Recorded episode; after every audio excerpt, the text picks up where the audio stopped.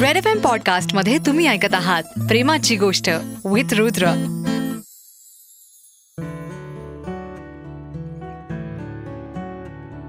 पुरे झाले चंद्र सूर्य, पुरे झाल्या तारा. पुरे झाले चंद्र सूर्य, पुरे झाल्या तारा. पुरे झाले नदी नाले, पुरे झाला वारा. अरे शेवाळलेले शब्द आणि यमक छंद करतील काय?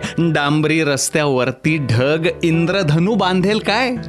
असा मोरासारखा छाती पुढं करून उभा राहा. सांग तिला, मिठीत तुझ्या स्वर्ग आहे सारा. पुरे झाले चंद्र सूर्य, पुरे झाल्या तारा. प्रेमाची काय सुंदर व्याख्या कवी कुसुमाग्रजांनी करून ठेवली आहे. प्रेमामध्ये आवश्यक असते एक निरागस निर्भेडता, आणि ही निरागस निर्भेडता आपल्या सगळ्यांना अनुभवायला मिळते, एस्पेशली आपल्या पहिल्या प्रेमामध्ये. आणि ही गोष्ट सुद्धा आहे पहिल्या प्रेमाची, त्याच्या पहिल्या प्रेमाची, तिच्या पहिल्या प्रेमाची.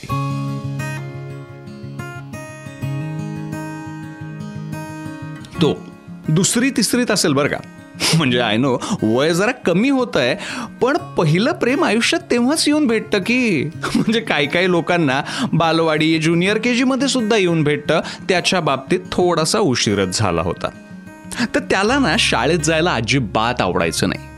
शाळेची वेळ झाली की रडारड चालू, आरडाओरड सुरू, प्रत्येक अवयव दुखायला सुरुवात व्हायची. कधी पोट दुखतंय, कधी हात दुखतायत, कधी पाय दुखताय, कधी हेडेक. एक असा अवयव सोडला नव्हता त्यानं जो दुखला नसेल शाळेत जाण्याच्या आधी.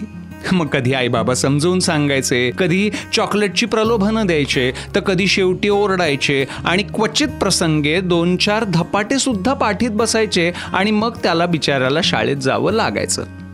म्हणजे त्या दिवशी सुद्धा त्याची सुरुवात अशीच झाली होती दिवसाची. त्यांनी सांगितलेलं एकही कारण आईबाबांना पटलेलं नव्हतं. शेवटी रडत हिरमुसला होऊन त्याला शाळेत यावं लागलं.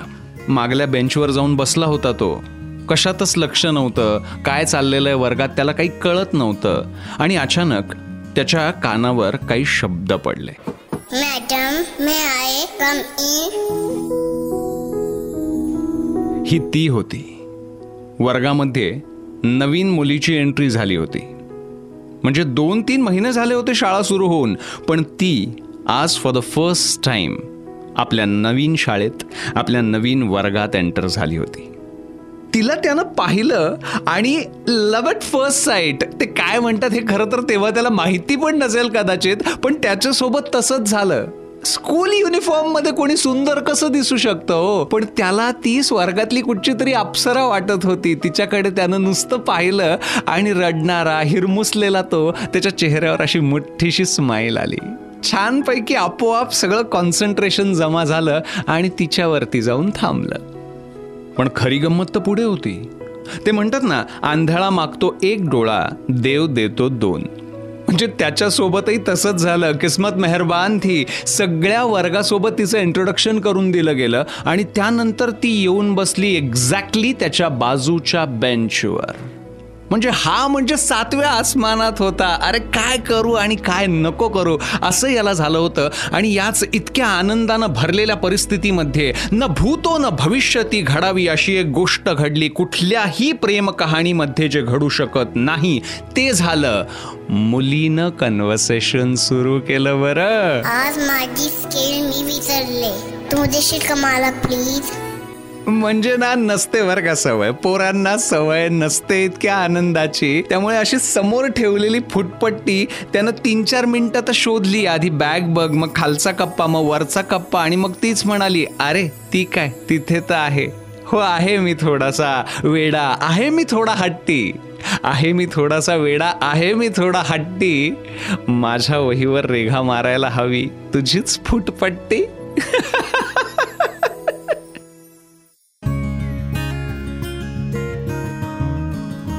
पण त्यानंतरचे शाळेत जाण्याचे दिवस असे मंतरलेले होते बरं का.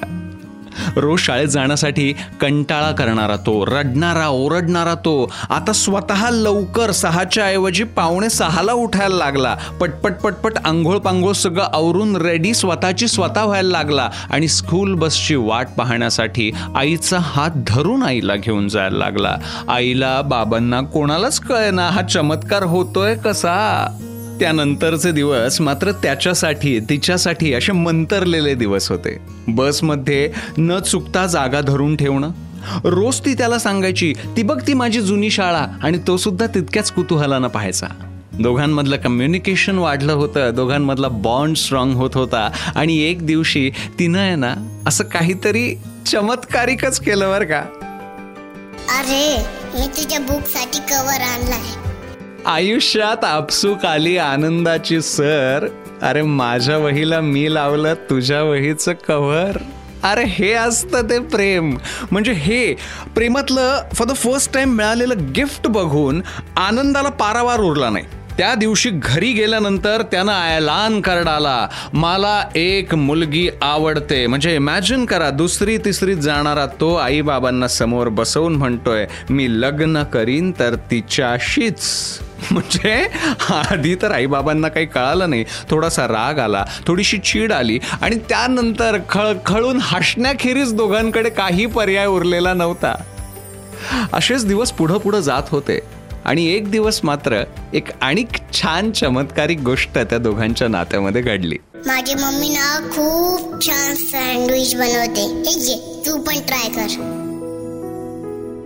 दिल का रास्ता पेट से होके गुजरता है. पण या गोष्टीची जाणीव नव्हती दोघांना. दोघही जण आपापली निर्भीड निरागसता अशी सांभाळून होते, टिकवून होते, एकमेकांमध्ये गुंफून होते. एक दिवशी अचानक ती त्याला म्हणाली, मला ना स्कॉलरशिपचा क्लास अटेंड करायचा आहे. आणि हे वाक्य ऐकल्यानंतर स्वतःला ढ समजणारा हा त्यानं सुद्धा घरी सांगितलं, उद्यापासून मलाही यायला उशीर होईल, शाळेनंतर एक तास स्कॉलरशिपचा क्लास. आता क्लासमध्ये बसल्यानंतर तहान तर लागणारच ना. तिच्या वॉटर बॅग मधलं पाणी संपलं तर तिनं त्याच्याकडं मागितलं. तो म्हणाला, अगं ते ना उष्ट झालंय. मग काय झालं, चालतं रे. काय ना, प्रेमामध्ये वाटत नाहीत कुठल्याच गोष्टीचं कष्ट, आणि प्रेमामध्ये चालतं एकमेकांचं उष्ट, नाही का. पहिलं प्रेम हे असंच असतं. म्हणजे आज ना खरं तर तो जरा मोठा झालाय बरं का, जरा काय मिसरूड फुटलंय, छानपैकी नोकरी वगैरे करायला लागलाय तो. ती कुठे असते सध्या हे सुद्धा त्याला माहिती नाहीये. पण तिनं त्याच्या वहीवर लावलेलं कव्हर त्यानं अजून सुद्धा जपून ठेवलंय. तिनं सुद्धा कुठंतरी माझी प्रत्येक आठवण स्वतःच्या मनाच्या कोपऱ्यात ठेवली असणार आहे. या गोष्टीबद्दल त्यालाही विश्वास आहे. परत आयुष्यात कधीतरी कुठंतरी ती भेटेल आणि ती दिसल्यानंतर एकमेकांची ओळख करून द्यावी लागणार नाही. इतकं आमचं नातं घट्ट आहे हे त्याला सुद्धा माहिती आहे, हे तिला सुद्धा माहिती आहे. पहिलं प्रेम असंच असतं, थोडंसं वेडं, थोडंसं खट्याळ, थोडंसं हसवणारं, भरपूर सारं रडवणारं, थोड्याशा तक्रारी करायला लावणारं, तर कधीकधी एकमेकांना सांभाळून घेणं शिकवणारं. आणि पहिलं प्रेम असतंच मुळात निर्भीड निरागसता सांभाळणारं. जागेपणी तुझी आस स्वप्नातही तुझाच भास. जागेपणी तुझी आस स्वप्नातही तुझाच भास. नाव तुझं गुंफण्यासाठी चालू आहे माझा श्वास. तुझा छंद, तुझा गंध, हृदय माझं तुझाच स्पंद. अर्थामध्ये सामावलेला शब्द तुझा ओलावलेला, शब्दालाही तेव्हा कळतो अर्थ त्याचाच बहरलेला. जागेपणी तुझी आस स्वप्नातही तुझाच भास. नाव तुझं गुंफण्यासाठी चालू आहे माझा श्वास. रेड एफ एम पॉडकास्ट मध्ये तुम्ही ऐकलीत प्रेमाची गोष्ट विथ रुद्र.